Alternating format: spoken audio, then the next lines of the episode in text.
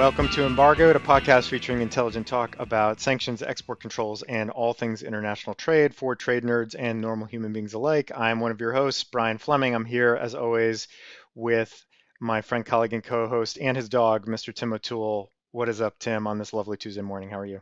How's it going, Brian? I've got a dog who's really hyped up right now, but I think he'll. Very excited to talk about. Very excited to talk about Belarus, to talk about JCPOA 2.0. He's got a lot of thoughts, so he's he's having a hard time con- containing himself. Containing himself, yeah, exactly. Maybe we'll we'll put uh, him back to sleep when we start talking. Yeah, yeah exactly.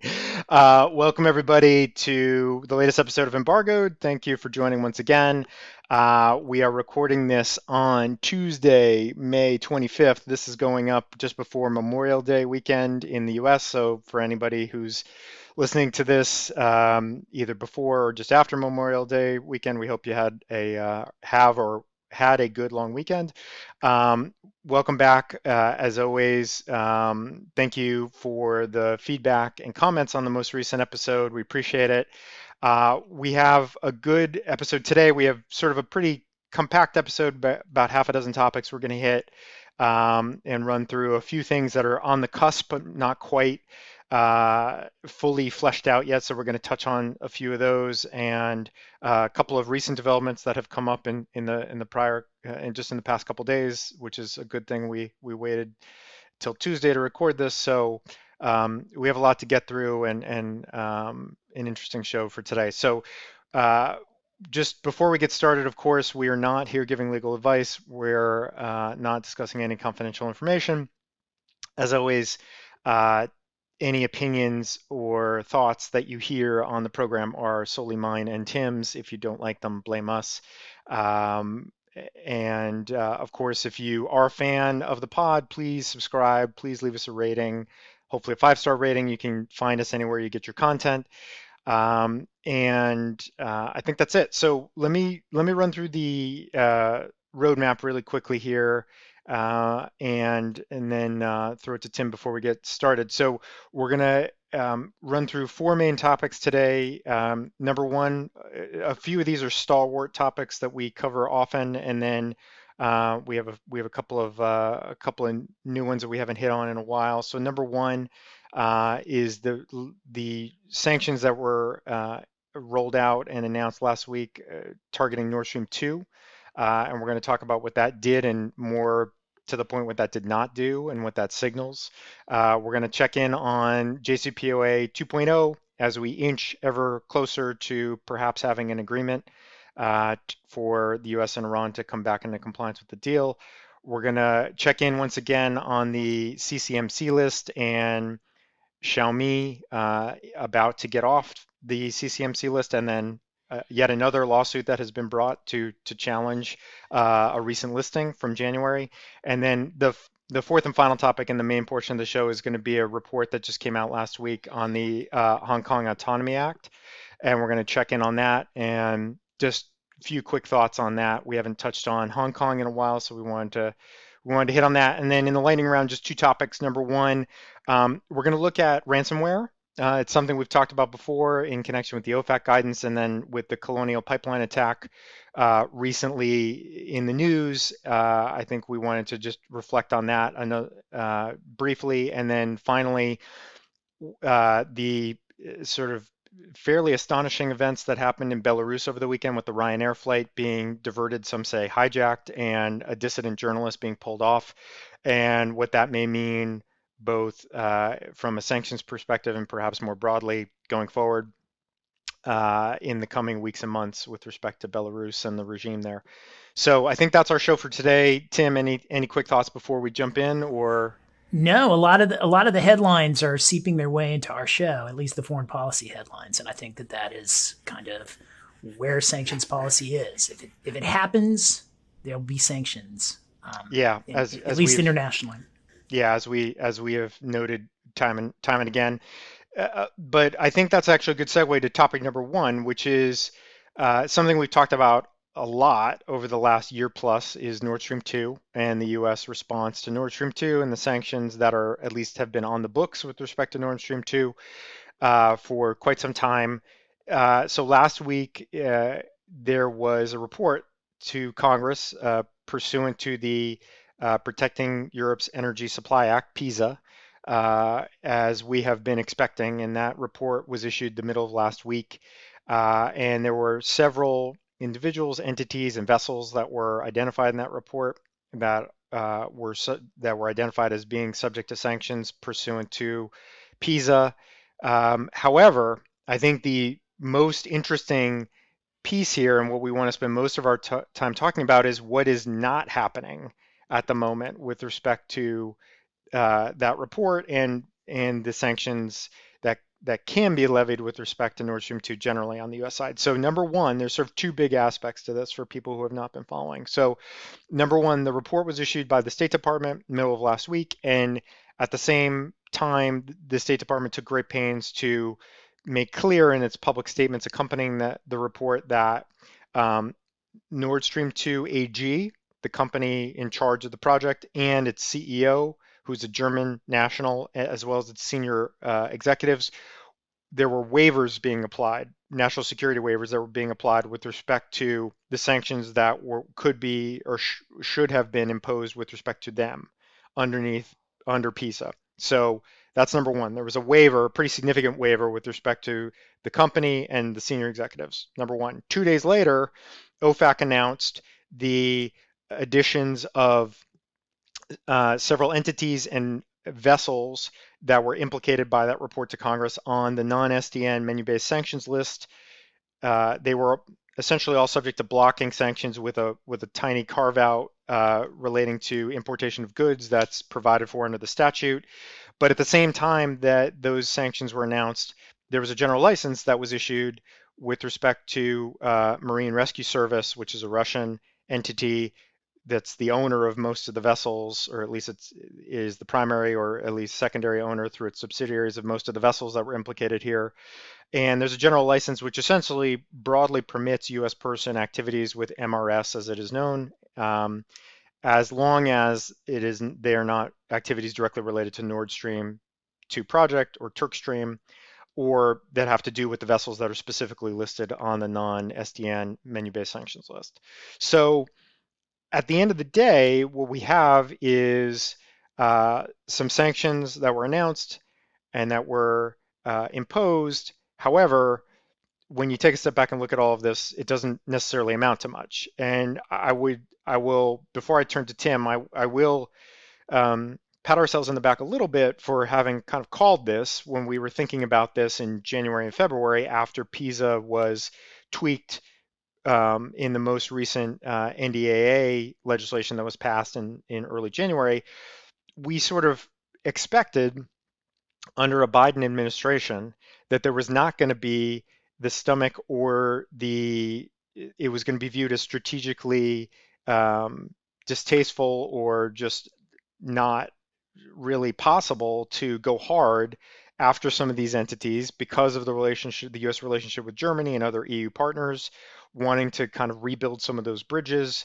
Um, and that is in fact exactly what has happened. Is there there have been some sanctions imposed. They're really very targeted there has been the, obviously the waivers where, that I already mentioned, uh, and you know you've seen uh, statements come out from the you know German senior German officials pr- kind of praising this this action and and you know we're going to continue to work with the U.S. to hear their concerns, but this could have been very you know if if this if we were still under a Trump administration, potentially we could have seen something you know very over the top here um, that would have just uh, thrown more gasoline on the fire and further uh, strained relations with Germany and other EU partners. So um, that's that's kind of where we are. And you know, of course, the U.S. is saying we're committed to stopping Nord Stream 2. We're we're we continue to be against the project. At the same time, they're also essentially admitting defeat in some ways because there are now statements to the effect that you know the project's more than 90% complete. We expect it's going to be finished later this year.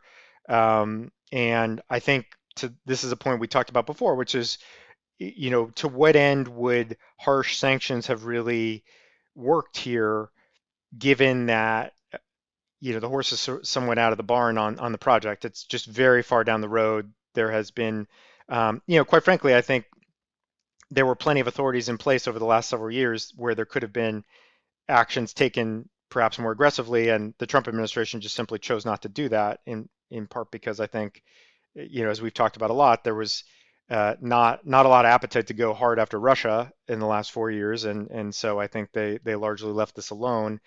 Obviously, people, some members of Congress and others are wringing their hands and and you know crying foul at the waivers and the general license and the sort of admission of defeat, waving the white flag. But that's that's where we are at the moment. So that so that's kind of a quick summary of it all. Tim, let me throw it to you. This is I know a topic near and dear to your heart. So what do we what do we make of all this, and and what do you what do you what are your takeaways from this? So I think the main takeaway is is just what you were saying um, at the end there, Brian, and that is that you know you really have two differing philosophies of two different administrations, and so on the one hand, the Trump administration never really seemed to have the stomach to go after Russia um, on sanctions issues, and so despite the fact that Congress um, you know, kept ramping up the sanctions on Nord Stream 2 uh, and Turk Stream. It, the the Trump administration didn't even file a report. I mean, for long after the report was due under under CAATSA, the Trump administration didn't file a report on what was going on with respect to Nord Stream 2 for way way until after the deadline. They really didn't impose serious sanctions um, on the Nord Stream 2 pipeline. Um, now, it, it, was weird because on the one hand, as I think you just said, you had uh, you know the Trump administration also was had a very surprisingly acrimonious relationship with Germany, and so this was something that played to the Germans' benefit in some ways because the Germans wanted Nord Stream 2 and want Nord Stream 2. And so the Trump administration's kind of very um, soft kind of weak attitude towards uh, towards these sanctions was was something that Germany liked. The Biden administration is kind of in the opposite position, and and we're seeing them take an opposite direction. Although it wasn't clear that that would happen necessarily. So on the one hand, the Biden administration seems uh, very determined to take a much tougher line with respect to what they view as Russian aggression. And in particular with Nord Stream 2, but in all sorts of other areas, I think they wanted to be more aggressive than the Trump administration was with respect to sanctions. However, um, the, the Biden administration took office wanting to rebuild relationships with allies like Germany that had been really, in their view, deteriorated significantly over the course of the Trump administration. And so you see those that kind of uh, tension playing out here, where you know the Biden administration imposes these sanctions under PEESA against uh, Nord Stream, and the highest the highest corporate actors with respect to Nord Stream. So these are serious sanctions that, if they were imposed and, and actually implemented, they could work. On the other hand, doing that was going to greatly antagonize our ally Germany, which I think in the Biden administration's view, we couldn't afford to antagonize now because relationships were were not good. And so they decided to to walk this line where they imposed the sanctions, but then they lift them. Now, that tension is also inherent in CAATSA. I mean, the original authorizing authority for this. I mean, now it's PEESA, but I think it, that tension is there in PEESA as well because these sanctions are imposed, but to the extent um, possible the the executive branch is supposed to work with our foreign allies on these. And right now our foreign allies don't want these sanctions. So they they kind of did what congress told them to do which was to impose the sanctions but then listen to the allies who then told them to lift the sanctions. So they did. But it's really an odd position to be in because as a practical matter this isn't much different than doing nothing. Right. And obviously the waiver that you're referring to i mean that could obviously always be withdrawn or rescinded at any point. So there is kind of that still hanging over this whole uh, this whole proceeding. But at the same time, I do think I, I just think this speaks to again something we've talked about a lot, which is what is the strategic purpose of the sanctions, right? And again, aggression for the sake of aggression with no real clear end game in mind and no real prospect of achieving success just doesn't seem to fit with the agenda of this administration. And I think that's more or less where they find themselves at the moment with the additional issue, as you just pointed out, of burning bridges with Germany and other EU allies if we were to go hard here um, and just essentially disregard the input of our of those other countries. So I, I just think that it does. This is a, about as crystal clear uh, a, a, demonstration of sort of that difference of approach. Now there there is also though another sort of a flip side to this, which is, you know, what are what are other allies such as you know, Ukraine, Poland, and others who who probably you know may have wanted harsher, more aggressive action. What are they going to think of this? Um, you know, they they may not be very uh, heartened by by by this uh, this development, but at the same time, you know, to your point, uh, you're trying to kind of con- contain and uh, you know move aggressively against Russia certainly seems to be kind of a central focus of this administration. I just don't know that this is the avenue that we're going to really see that play out. I just think again, 90 plus percent complete. There's just there's just you know it's very it's sort of difficult at this point to say unless there was really truly full commitment and and the kind of the most aggressive targeted actions which again would be purely unilateral at this point. I just don't know that there would be there are sort of enough arrows in the quiver to to stop to stop and impede the project. So i think that's just an assessment that has been made and and then with the benefits of of sort of going along in these ways and and um, building some of that goodwill with the allies. I think it's I think that's kind of where we've netted out, and you know we'll see what happens over the course of the coming months because if Congress is sufficiently upset about this, there could be more that gets uh, you know thrown at the wall to see if there can be something else uh, potentially imposed or that the president's hands could be tied here. But but I I'm not sure I'm not sure where else they go at this point. Um, eh, you know, to, before this is all over. Yeah, I mean, I, I, think, and, and we'll probably talk about it in a number of the segments today, but I think this is a good example of the limits of sanctions. Because, you know, sanctions really since Afghanistan and Iraq, um, you know, have bogged down and become kind of certainly not success stories in terms of the use of military in, in foreign policy. Uh, you know, sanctions have become the tool of choice, the bipartisan tool of choice for pretty much every foreign policy crisis.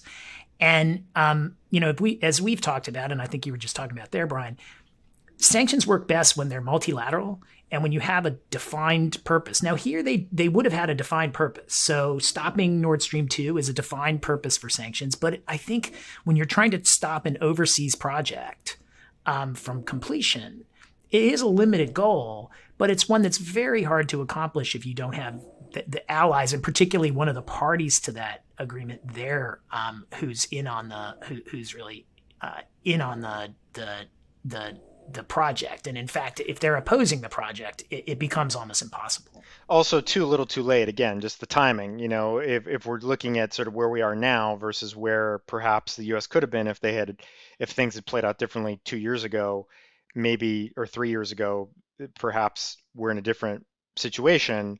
Uh, but we again, 90% plus complete. You know, and and I think just sort of playing the cards that we've been dealt, I think that that has dictated how they want to how they want to play this out here.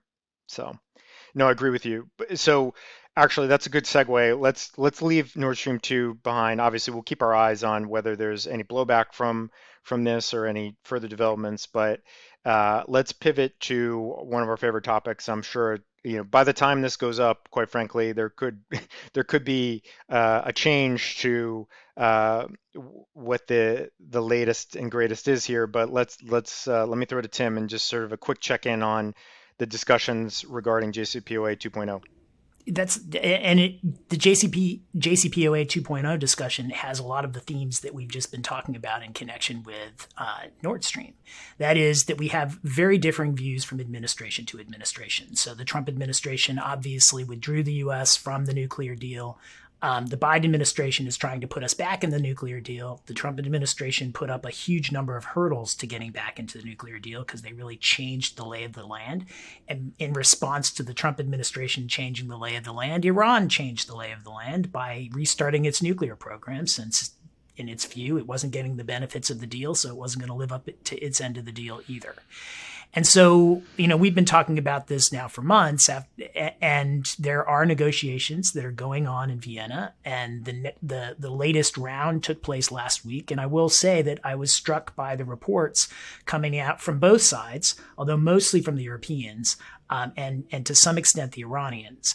Uh, but then the reports from the U.S. actually were also pretty optimistic. I mean, all the way around. I think some more than others, but it sounds to me like the outline of a deal may be there at this point, and that when when the two sides return to Vienna in the next couple of weeks, that that they may be there to try and finalize a deal. We could be getting that close. Yeah, and I could be, I could be, I believe they're actually back this week, if I'm not mistaken. I think, um, again, we're we're in the final week of May here, and a couple of dates to bear in mind: the Iranian election, June 18th, uh, the extension of the IAEA's monitoring agreement with Iran extended till the end of June, till June 24th. That's a big deal. That that just got announced yesterday. Uh, there was some fear that perhaps that was going to fall through, and there was going to be kind of a blind spot for some number of days or weeks with respect to monitoring. That that has uh, been renewed, been extended. So that is for anybody who's you know handicapping this. I think that's a that is a positive sign that there probably that there could very well be a deal reached. Um, and so, but I do think that uh, the way this is all being reported, and again, as Tim said, if you look at the the statements coming out of Iran, it sounds like they basically already have an agreement in place, which nobody's willing to. I think nobody on the U.S. side and, and on the European side is quite willing to say that yet. But but it does seem like they're getting close. It does seem like this could be imminent. Like there could be an announcement of a framework or some you know broad bullet points of what this what the agreement is going to look like to get the U.S. and Iran back into compliance, back into the deal any day now. Quite frankly. Uh, and and I think this is all along we've kind of been looking at that the Iranian election as a as kind of a, a marker, a key marker, and we were expecting that if something's going to get done and sorted out, it probably would be slightly in advance of that, and that's where we are. We're basically three weeks away from that now, and so I think that any day now we could see this, and you know, as Tim said, I think all signs are pointing toward there is going to be a deal. Uh, the U.S. is presumably going to agree to roll back and remove many of the obstacles that they put in place over the last couple years to drastically expand the types of sanctions and the, the, just the sheer number of designations that were imposed with respect to Iran.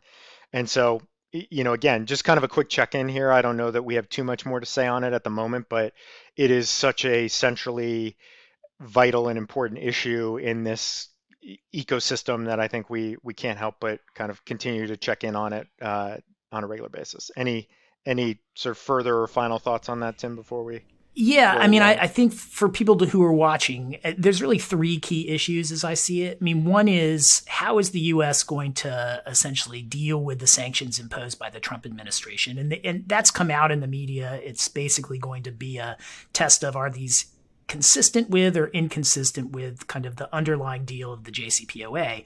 But, you know, that's a great test. I'm guessing that there are some sticking points and maybe they've resolved those. But, you know, can they figure out what sanctions the US is going to lift? Because it's going to have to look different than the JCPOA. And we've talked about that a lot. I mean, I, I think the second point is going to be um, how do you deal with the the fact that the JCPOA basically was not in play for about three years, meaning that um, you know the timelines that are in the JCPOA are, uh, are, are in some sense obsolete or certainly too short um, from the U.S. perspective. And so, how do you deal with that? I, I think that that is going to be, you know, a big issue from the U.S. side, apart from kind of which sanctions are, are is the U.S. willing to to lift as being inconsistent with the deal. And then I, I think the third thing is going to be what do we do about the Iranian, um, you know, changing of the status quo from Iran's perspective, they added centrifuges, new centrifuges that were not allowed under the deal, um, but that were put in at a time when their their view, and it's not an unreasonable view, they were not in a deal. They were not in a nuclear deal. They weren't bound by the nuclear deal because the other side had breached. And so, so I guess the question there is kind of what is Iran going to be willing to do with respect to the centrifuges and what can the U.S. live with? And I've seen all sorts of reports on that. But I think those are the three key issues that may have been solved last week. But I think as you watch the reporting, to me, those are the three things that I'd be looking for is kind of how much noise is there on those three issues? Because I think those are what they need to resolve in order to get to a deal. I guess to add one fourth issue, the financial channels. Um, the Iranians were very dissatisfied, even under the JCPOA, with the ability to to get payment. And I think Um, you know, I haven't heard really anything about the details of how that is going to be changed. I haven't seen anything from the reporting, but but I have seen reporting that it is a big, big issue, and I, I you know I, I believe that because I think that that from the Iranian side was probably the biggest focus of dissatisfaction before the U.S. withdrew. Yeah, on that last item, obviously we talked about we've talked about that quite a lot.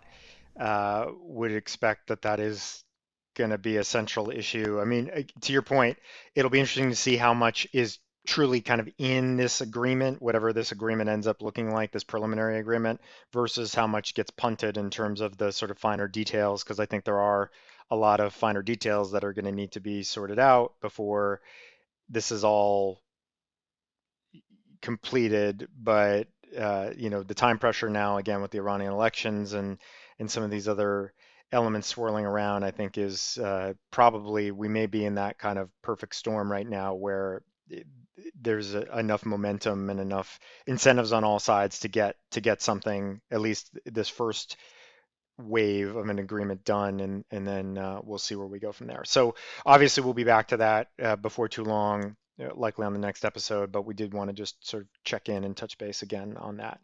Uh, so moving to item number three another stalwart favorite topic of ours which is the communist chinese military company list uh, and checking back in on some of the entities that have uh, challenged their listing, and in particular Xiaomi. So, uh, announcement or uh, the public court filing just a few days ago uh, made clear uh, two sort of two big developments with Xiaomi.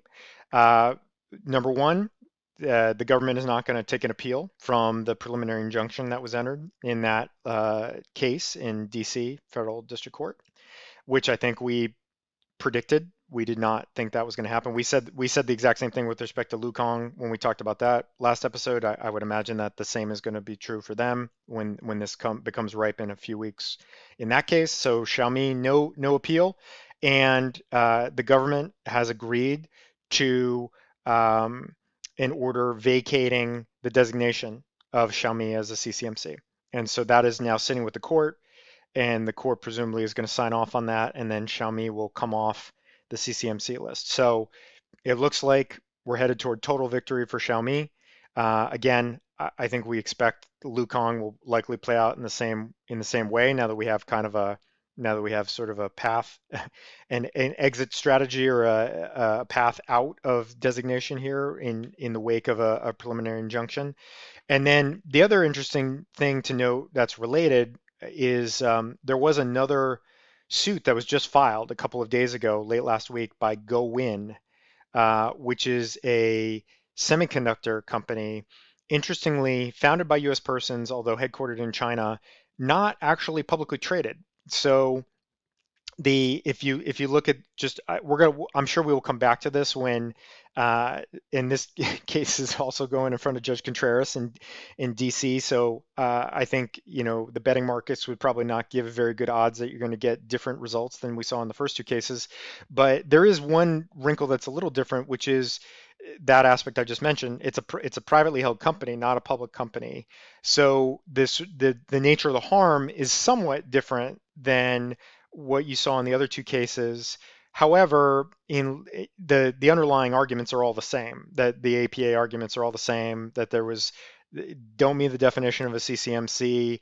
There was, uh, you know, no substantial evidentiary basis for the finding, uh, et cetera. So it, is it is literally going to be Groundhog Day, I think, for DOJ if they are forced to defend this, and and DOD doesn't decide to just um, cut bait on this before they go through this again.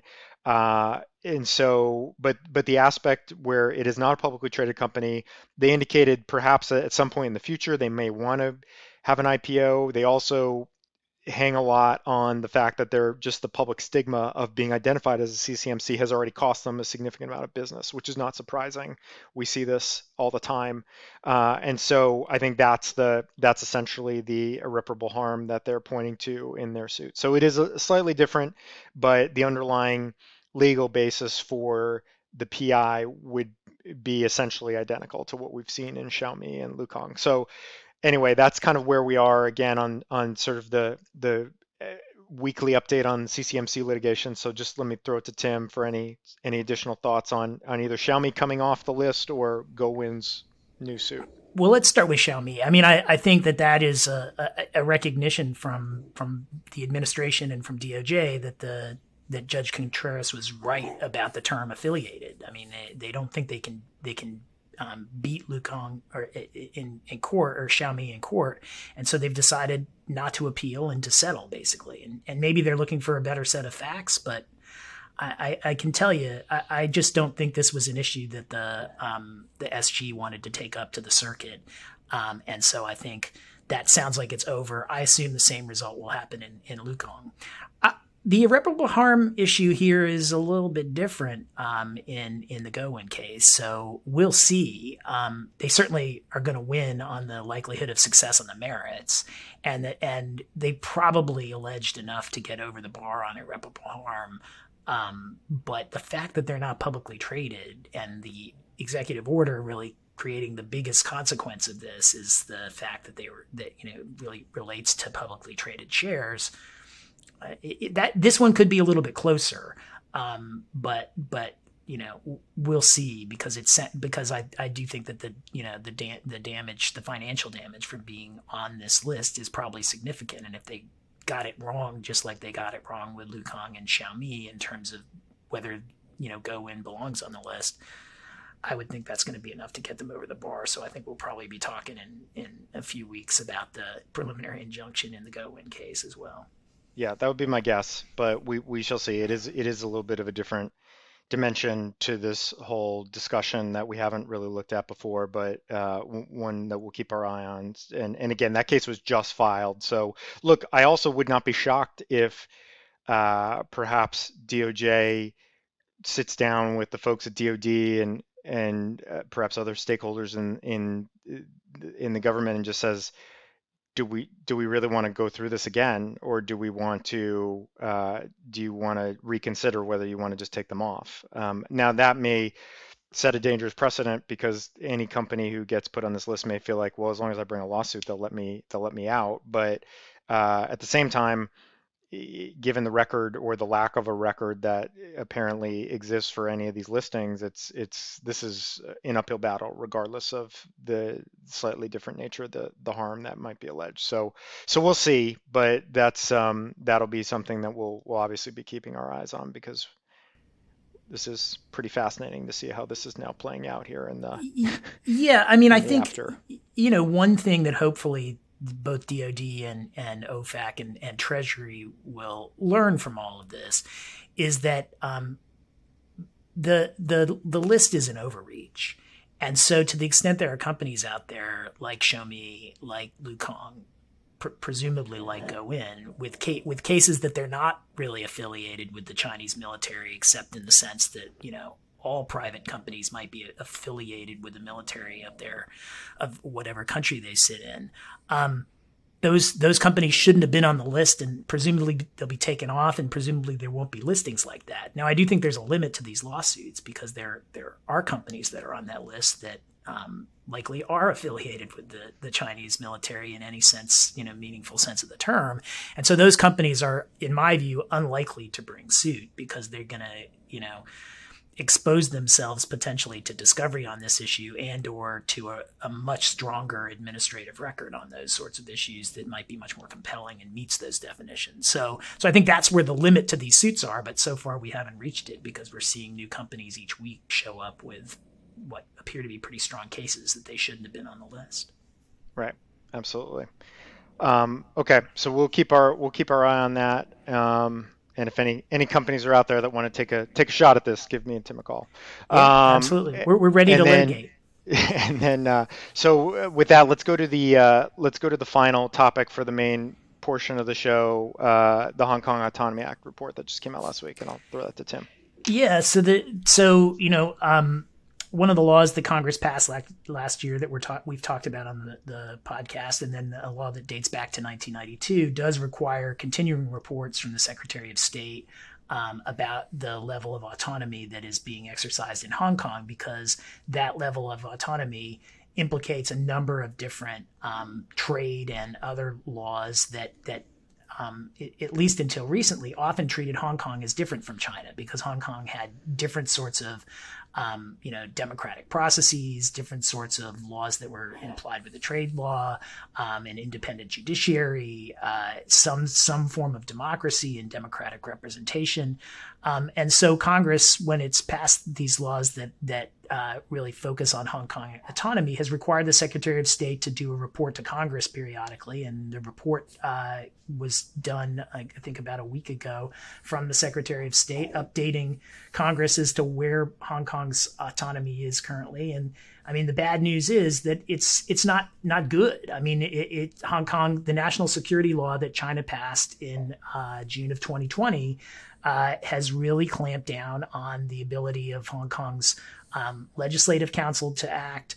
For they they have postponed elections. Uh, are, at least nominally because of COVID, but you know we had an election during COVID, and more people came out to vote than ever before, and it was a safe election and a fair and free election. And so the fact that that we could hold those elections during COVID when our outbreak was much worse last fall than was was going on in Hong Kong suggests that that the explanation for for uh, suspending the elections for a year may not have really been about COVID, and that shows up in the report as well. And so the report basically, you know, all the way through talks about uh, it, just how much democratic institutions in Hong Kong have been limited, how bad the criminal justice, criminal legal system is in, in Hong Kong in terms of arrests, bail, investigations, proceedings. Um, and and it's just it's overall just kind of a depressing report in connection with Hong Kong um, and and the the level of autonomy. Now it doesn't really. Uh, it, it, and it does also kind of update Congress on the the uh, number of sanctions that have been imposed. Nothing new. We talked about it on the la- uh, on one of the previous podcasts about the the Biden administration coming in and imposing. I think it was thirty some um, SDN designations under the Hong Kong sanctions um, program uh, against individuals that the that OFAC and the Biden administration thought were responsible for undermining the autonomy of Hong Kong. Um, but there's been nothing new since then. Uh, and this report really just kind of summarizes the state of things. It doesn't really break any new ground. And so, bottom line, it's depressing. Um, it, it, the one area that seemed not to be depressing was in, in some there's still some limited measure of uh, autonomy and, and the rule of law with respect to property rights, but even there, there was some hedging about how, how great that was. Yeah, the, I really only want to make one additional point here, which is um, foreign financial institutions. So when when when these when this program was stood up last year, uh, when the executive order came out, and when this legislation was passed, and some of the in the wake of some of the prior legislation, we, I believe, said on this podcast, certainly to one another in separate conversation, whether or not this sanctions program makes any difference in terms of deterring uh, any kind of anti-democratic or the sort of human rights related uh, concerning conduct that is targeted here would all come down to the banks and foreign financial institutions, as it often does with respect to OFAC sanctions programs. And the report here from OFAC essentially says now for the second time since uh, last year's uh, new reporting requirement came out that there's no there have been no foreign financial institutions identified that have engaged in significant transactions with persons identified pursuant to these reports to Congress with persons that are subject to sanctions. As Tim said, there are a few dozen individuals, mostly Chinese and Hong Kong government officials, who have been sanctioned uh, under the program since last year. Uh, and in some ways, it's perhaps not that surprising that there's no uh, foreign financial institutions who would um, stick their necks out to perhaps help those folks evade sanctions uh, or to continue, um, you know, perhaps, uh, you know, un, undeterred in the way that they are able to sort of transact business or access the financial markets.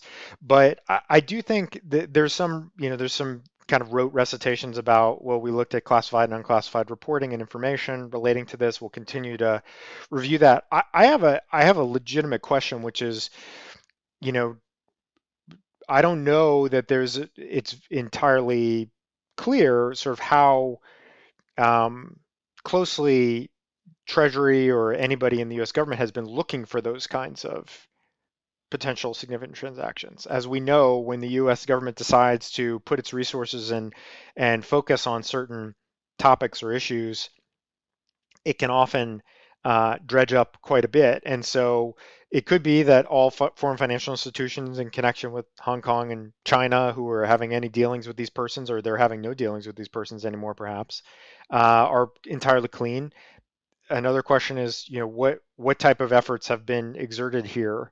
Uh, will there be any increase in those efforts to try to, um, you know, sniff out any potential violators or any potential significant transactions. I don't know. I mean, this is always the the sort of significant significant transaction, you know, threshold is as we know from having had many many many discussions with clients about this over the years is a you know that's something that's oftentimes a purely internal sort of analysis that I'm sure banks and others that are connected that are in the FFI um, bucket are, are doing right now with respect to some of these persons who are implicated or are sanctioned under this program.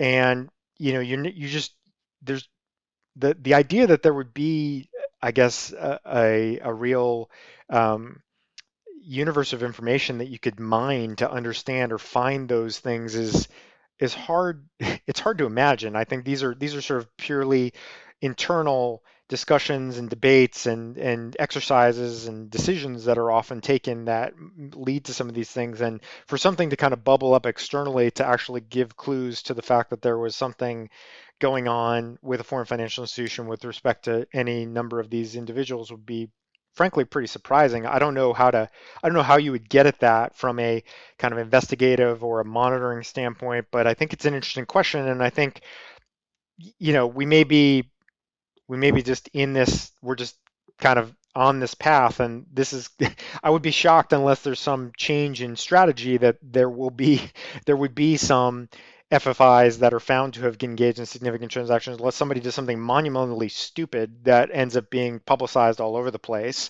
uh, or um, you know, there's a change in approach by the by the U.S. in terms of what they're trying to um, actually investigate here. So I don't know, just sort of a that that's sort of there's the big thing that kind of occurred to me because um, you know these frankly this this program just doesn't have much in the way of teeth if if we don't if we don't have adequate focus on on that aspect of it. And perhaps again perhaps deterrence is 100% uniform and nobody is engaging in these transactions at the moment. I have that i have a hard time believing that that's the case but um but but i don't know. We'll, we'll maybe time will tell so I don't know if you have any thoughts on that before we move on. Yeah, I do. I mean, I think you're exactly right, Brian, that that is the the biggest hammer in this toolbox for the Hong Kong sanctions and often for any sanctions program. But here it really is going to make the difference in, in terms of whether this this program has any meaningful effect.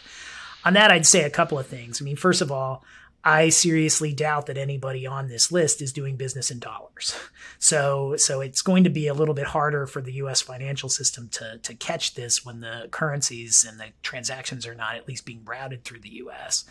I mean, I think second, I suspect that uh, the Hong Kong financial institutions uh, view enforcement very differently than the uh, PRC financial the mainland China financial and, and, and so I and and so I would suspect that a lot of the people on the list are no longer doing business in Hong Kong dollars because the do- Hong Kong dollar is tied to the U.S. dollar. The Hong Kong financial community is kind of closer to the U.S. and and, and certainly to the Western financial and to the Western financial UK ties and otherwise, yeah, absolutely, yep. And so, so I suspect that what's likely happened as a result of this is that for the the, the people who, and, and entities that have been put on the list, they are doing their business exclusively now through Chinese financial institutions in RMB or some, you know, non-U.S., non-Hong Kong, probably non-Euro um, uh, uh, denomination that uh, or currency that is is unlikely to be spotted in terms of a transaction. So if there are significant transactions out there, this report says you know they they haven't seen any,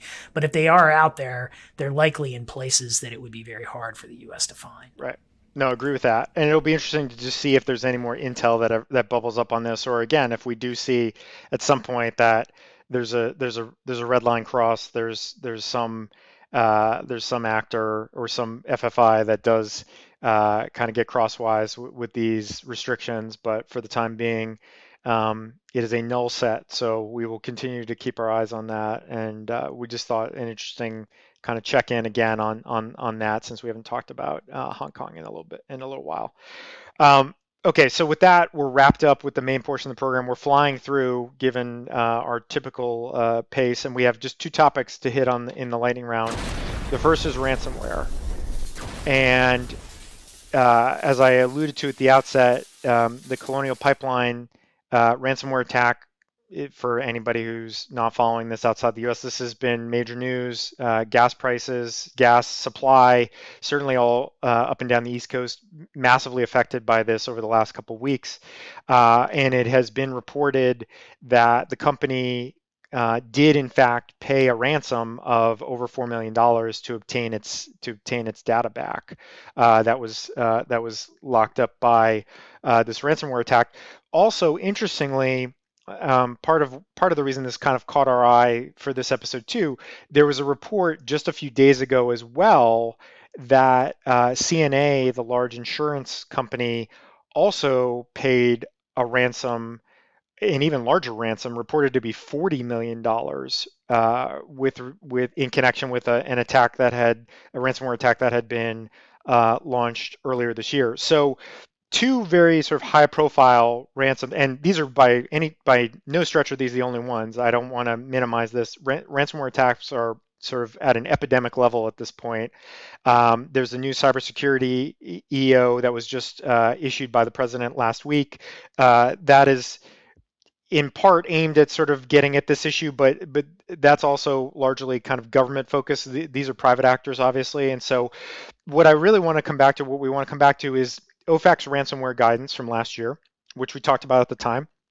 We actually just wrote uh, we just wrote something on this just recently, Tim and I and our team, uh, and then the uh, the actions that we just saw, which are two companies paying substantial ransoms, uh, as as you know as has been reported. So, um, you know, it's just interesting because the the government does not take the position certainly of encouraging private parties to pay ransoms. And i think the ofac guidance which was issued last october sort of doubles down on that.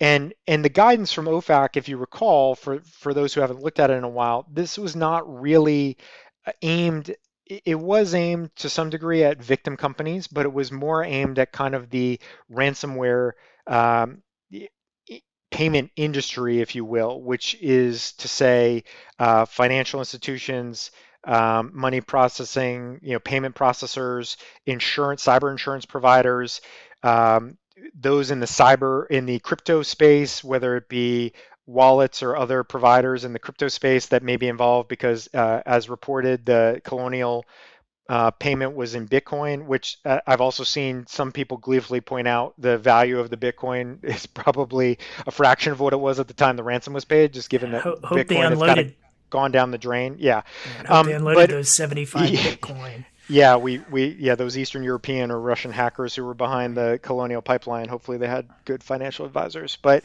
um, all, all all kidding aside, but um, the um, the I think the interesting question here is this. This is what I want to sort of tee up just quickly for for Tim to consider, for us to consider, which is so OFAC essentially says in its guidance, like, look, you know, beware if you're involved in one of these payments, if you facilitate one of these payments, if you make one of these payments, um, then and you're dealing with a sanctioned country, if you're dealing with North Korea, Iran, someone in, acting in Crimea, some you know someplace else. If you're dealing with an sdn if you're dealing with a block person or you know and, and increasingly there are more of these malicious cyber actors that have been subject to sanctions under the cyber eo and other executive orders uh, and and even if you do so unwittingly not knowing at the time that they are it's strict liability standard you could be on the hook for for sanctions penalties potentially for for penalties pursuant to whatever program it is that you may be violating.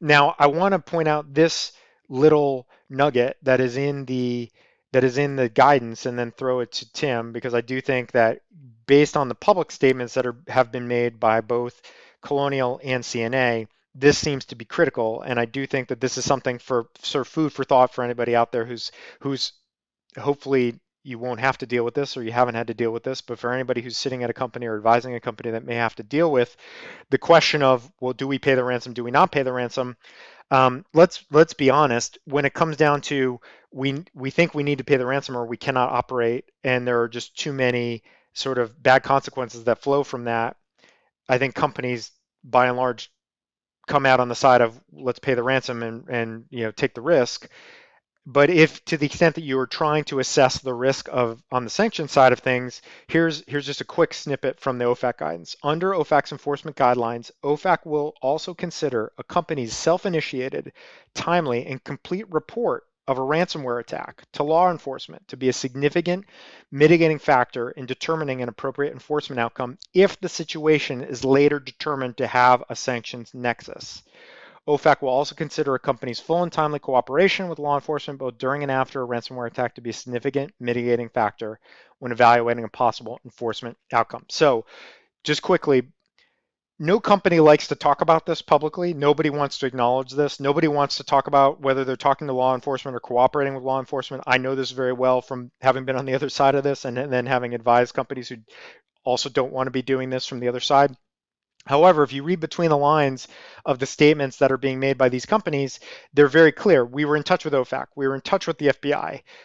We, we were we were essentially abiding by this paragraph. We were abiding by these rules, putting it out there like, don't hammer us if, if down the road it turns out we were dealing with actors in a jurisdiction we were not allowed to be dealing with, or that they turned out to have been blocked, right? And so I think that is that is fundamentally a big um, that is a big decision. Is if you're going to pay the ransom, do you precede that or do you accompany that with the outreach to OFAC, FBI, Secret Service, whom, whomever it is within the, the sort of federal government um, network of cyber security, um, you know, protectors and actors and investigators?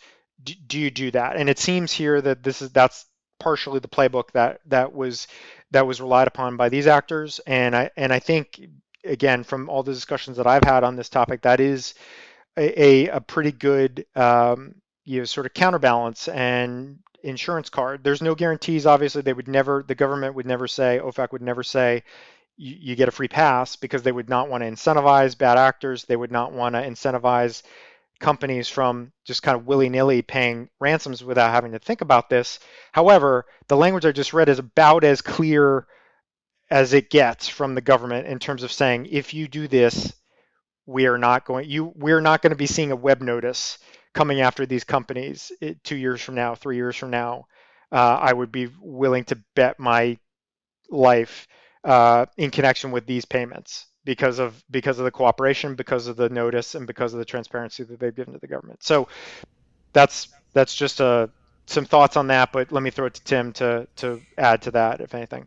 Well, just a couple things. That's been my experience. Is that um, you know when when a company has a ransomware attack and then they cooperate with the government, that the government is not going to um, you know not not only is the government not going to stop them from making the payment they're to they're to understand um, and and here, you know, with Colonial, you can see that from the government's perspective, the idea of having the entire East Coast pipeline shut down um, or paying a $4 million ransom, I think the government was probably pretty happy the Colonial decided to pay the ransom as well.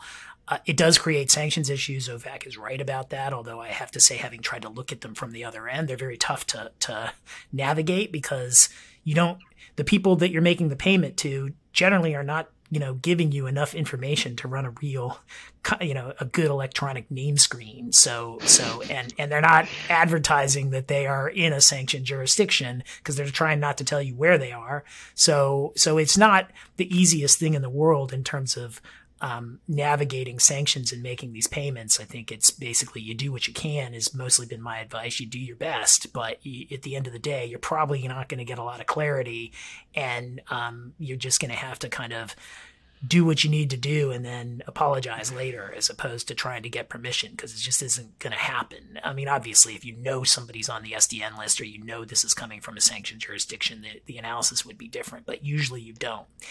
Um, the other thing that I would say about, uh, you know, kind of going forward, it, especially in light of President Biden's new executive order, is that I could see that order making it more difficult to make these payments. And I don't know if that's an intended consequence of that order, because let's just say that, that the government feels confident enough in, in whom, whomever did the most recent attack, colonial attack, and they put that company on the SDN list, and that company does another attack of similar size. Now you know that you can't make the payment. I mean, a lot of these groups that are known for these attacks are not on any sort of list. If they do go on a list, then it does make it, you know, you, you you have the issue that OFAC has identified, and so you you might want to make the payment, but you can't make the payment. Now, would OFAC give you a license to make the payment? Well, if they do, then what's the point in putting them on the list and the, the company that is doing this stuff on the list in the first place if OFAC will give you an immediate license to to make the payment? So I, I do think in terms of the the utility of sanctions to really stop this sort of behavior, I think that it, it may not be all that useful because it just gets in the way of what companies want to do. Now, you know, if there's some way you could stop the attacks in the first place, that would be a lot better. But I'm not sure sanctions is the right tool for that either. Yeah, just a couple of quick final thoughts. So again, I think there's there's a distinct difference between sort of re-victimizing the victims, the companies that are actually subject to these attacks, as opposed to, again, the sort of all of the ancillary parties that are involved. Again, cyber insurance, payment processors, you know, sort of cyber due diligence and intelligence uh, firms and, and the like that are involved here who may be in a better position theoretically to have knowledge as to who these actors are, where they're coming from, and all those types of things.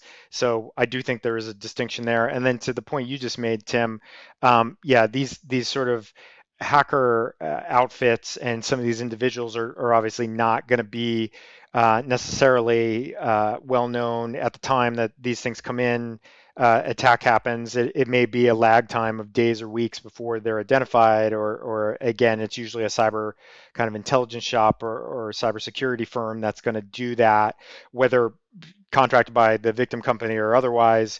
And and so there's always going to be a little bit of a lag there. And and you're right that if you got in a position where you knew it was somebody who was subject to sanctions and you felt like you had no choice, would OFAC sort of immediately grant kind of an emergency specific license? I don't know. Um, that's an interesting question.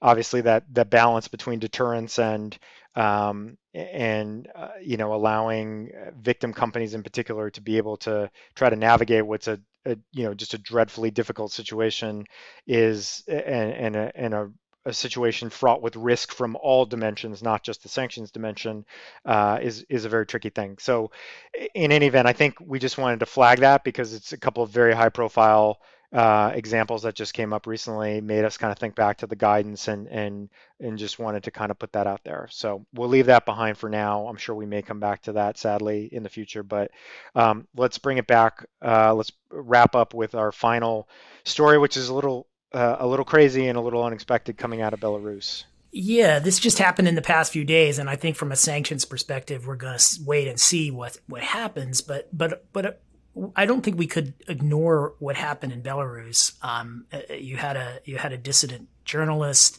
um, who had apparently been uh, doing some very effective work, so effective that it uh, got the attention of President Lukashenko and uh, the personal attention of President Lukashenko. And so when this gentleman and his his girlfriend were on a flight, I mean, he's a young kid. I mean, he's 26 years old. He's on a flight from uh, Athens, I, I, think, to Lithuania, and they were in Belarusian airspace. They were intercepted by the Belarusian uh, military by by some fighter jets under the the the pretext that there was some sort of bomb threat that has now since been shown to be a pretext, as I understand it. Um, and he was, uh, and, and, there were also apparently Belarusian security agents on the plane. So this was uh, this was definitely a pre-planned operation, um, and they escorted him off the plane. And then the plane, so the plane was forced to land in Minsk uh, the, the, the dissident journalists and the presumed uh, Belarusian KGB agents, because that's what they call their secret service, escorted him off the plane, and uh, and then the plane was allowed to continue on to Lithuania. Now, as I understand it, the EU's response has been pretty uh, fast and, and in some ways strong because it has immediately imposed sanctions and, and there's been discussion of um, no overflights, uh, uh, uh essentially banning the the uh, Belarusian national airline from flying to other EU jurisdictions it, but I, I, have to say, I mean, this was kind of a shocking, shocking uh, demonstration of just a complete disregard for international norms and and flight safety and and all sorts of things in terms of what uh, Lukashenko was willing to do to defy all sorts of different countries um, in violation of international law. And sanctions are coming, and, and the U.S. already has a sanctions program with respect to Belarus. We talked about it on, I think, the last couple of shows, um, how the U.S. has been strengthening in, in light of other kind of contra norm behavior from from that regime. But the question in my mind is, you know, apart from sanctions, what can really be done about this? And I, I really do think this is an issue that sanctions are slow, and and when you have kind of a determined leader at the top that is just doesn't care about the consequences, like like this one appears not to, um, and we'd already been ramping up sanctions on him when he did this. You know, is this i'll throw it back to you brian. I mean is this an area where sanctions is just not the right tool? I mean what and and in my mind there there would be the other sorts of foreign policy tools that probably would be more effective than sanctions here although the eu's already imposed them and i i assume the us will probably follow. Yeah it's an interesting it's an interesting quandary. I think uh, obviously recently we were talking about the general license that is is now going away with respect to the Belarusian state-owned entities, in light of exactly this type of behavior, which is cracking down on dissidents, journalists, etc., by Lukashenko and imprisoning them. This is obviously a fairly dramatic escalation of that to uh, to to uh, to pull off an operation of this uh, magnitude and visibility for the whole world to see and to really double down on to really double down on the efforts to uh, you know consolidate power and to isolate and uh, imprison and uh, you know uh, go after enemy you know enemies of the regime and so um, yeah clearly there are going to be sanctions coming from the U.S. that are going to be targeted at at least the people directly involved here uh, you know, the EU sanctions so far, I don't I don't know how um, you know effective those are going to be. They they seem to be relatively uh, light in the grand scheme of things.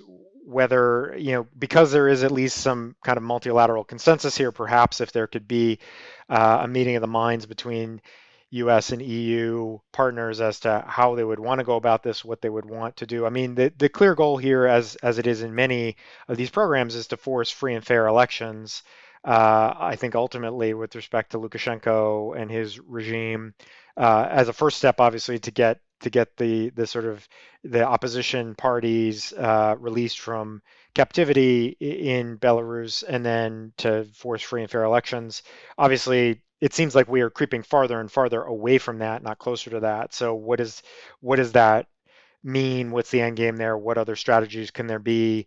Um, I think, as Tim just said, unclear sort of how effective sanctions might be. Obviously, also to the extent that um, you know, eh, my understanding of sort of the Belarus-Russian uh, relationship is that is that is sort of hashtag complicated. So I'm so unclear sort of how uh, this you know Lukashenko and and Putin uh, you know would uh, how much Putin or the Russians would want to come to the aid of Belarus to the extent that they're sort of you know sticking uh, sticking a finger in the eye of the West here. You know that's another kind of wild card, un, unclear how that'll all play out. But uh, I think it's uh, things are perhaps taking a turn for the more I don't want to say interesting in a cavalier sort of way, but uh, really unclear sort of how this proceeds from here because this does just strike me as a fairly astonishing kind of turn of events. The, the State Department, of course, was quick to note that there were U.S. citizens on this flight that were that were was taken down in Minsk, and so to the extent that you know U.S uh, persons, U.S. citizens, were sort of imperiled by this this action, then I think that that also kind of uh, you know just underscores the you know resolve in, in all likelihood of the U.S. to do something decisive here. But but we'll have to see. Un- unclear. It's so fresh, unclear what's coming. But certainly something will be coming in the in the coming in the next couple days or weeks. Well, I mean, this is just such a frightening um, method of of kind of enforcing the deprivation of, of human rights norms. I mean, planes fly, fly all over the world. I mean, lots of planes fly over Russia, for example. I mean, if this is if if this becomes if if the world has a, an ineffectual response to this, this can eat there there are other dictators out there who are watching who are thinking hey i mean i really would like to i really would like to get a hold of dissidents who who who, i can't easily get at. I might start downing planes over russia for example just to take one example um, pulling people out of the planes that i don't like and nobody can really stop me. And and i i i you know if it doesn't end here i don't think it's going to get any better to be quite honest. Right. Yeah, it is a it is a dangerous slippery slope, and uh, it's some yeah, and and so we're gonna have to see where it does go from here, but um, pretty pretty frightening, quite frankly. But um, we'll uh, we'll have to keep an eye on this. Uh, you know, not uh, in in keeping with the trend of again, sort of more uh, kind of anti-democratic leaders that have seem seemingly been emboldened kind of around the world to uh, to to step up and and sort of conduct themselves without fear of reprisal. We'll see. We'll see if there's any reprisal here. So uh, whether it's sanctions or otherwise, but um, but yeah, it's something something clearly to keep an eye on. This is this has been kind of front page news, obviously, for the past few days, and and I expect that it will continue to be for at least the foreseeable future. So with that, uh, I think we're wrapped for today. Uh, that was, as I as we said at the outset, a fairly tidy episode. We wanted to um, just run through those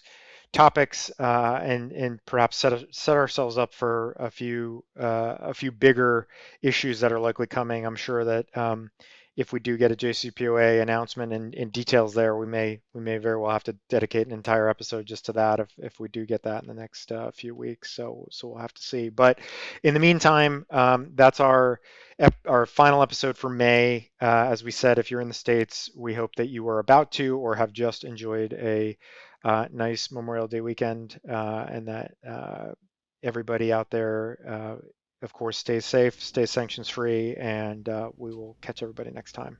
Thanks, everyone. Yeah, and uh, Trudeau would like to thank us for getting to appear as a guest on this episode. So um, you're welcome, Trudeau. Tim's dog will make a will be featured as a as a as a guest in the um, in the promotion of this episode. So please feel free to um, give him give him a like on Twitter or uh, or to reach out and uh, and get his uh, get his Instagram handle because it's it's a good follow. So anyway. All right. Stay sanctions free, everybody. Stay sanctions free, everyone. Thanks. Bye.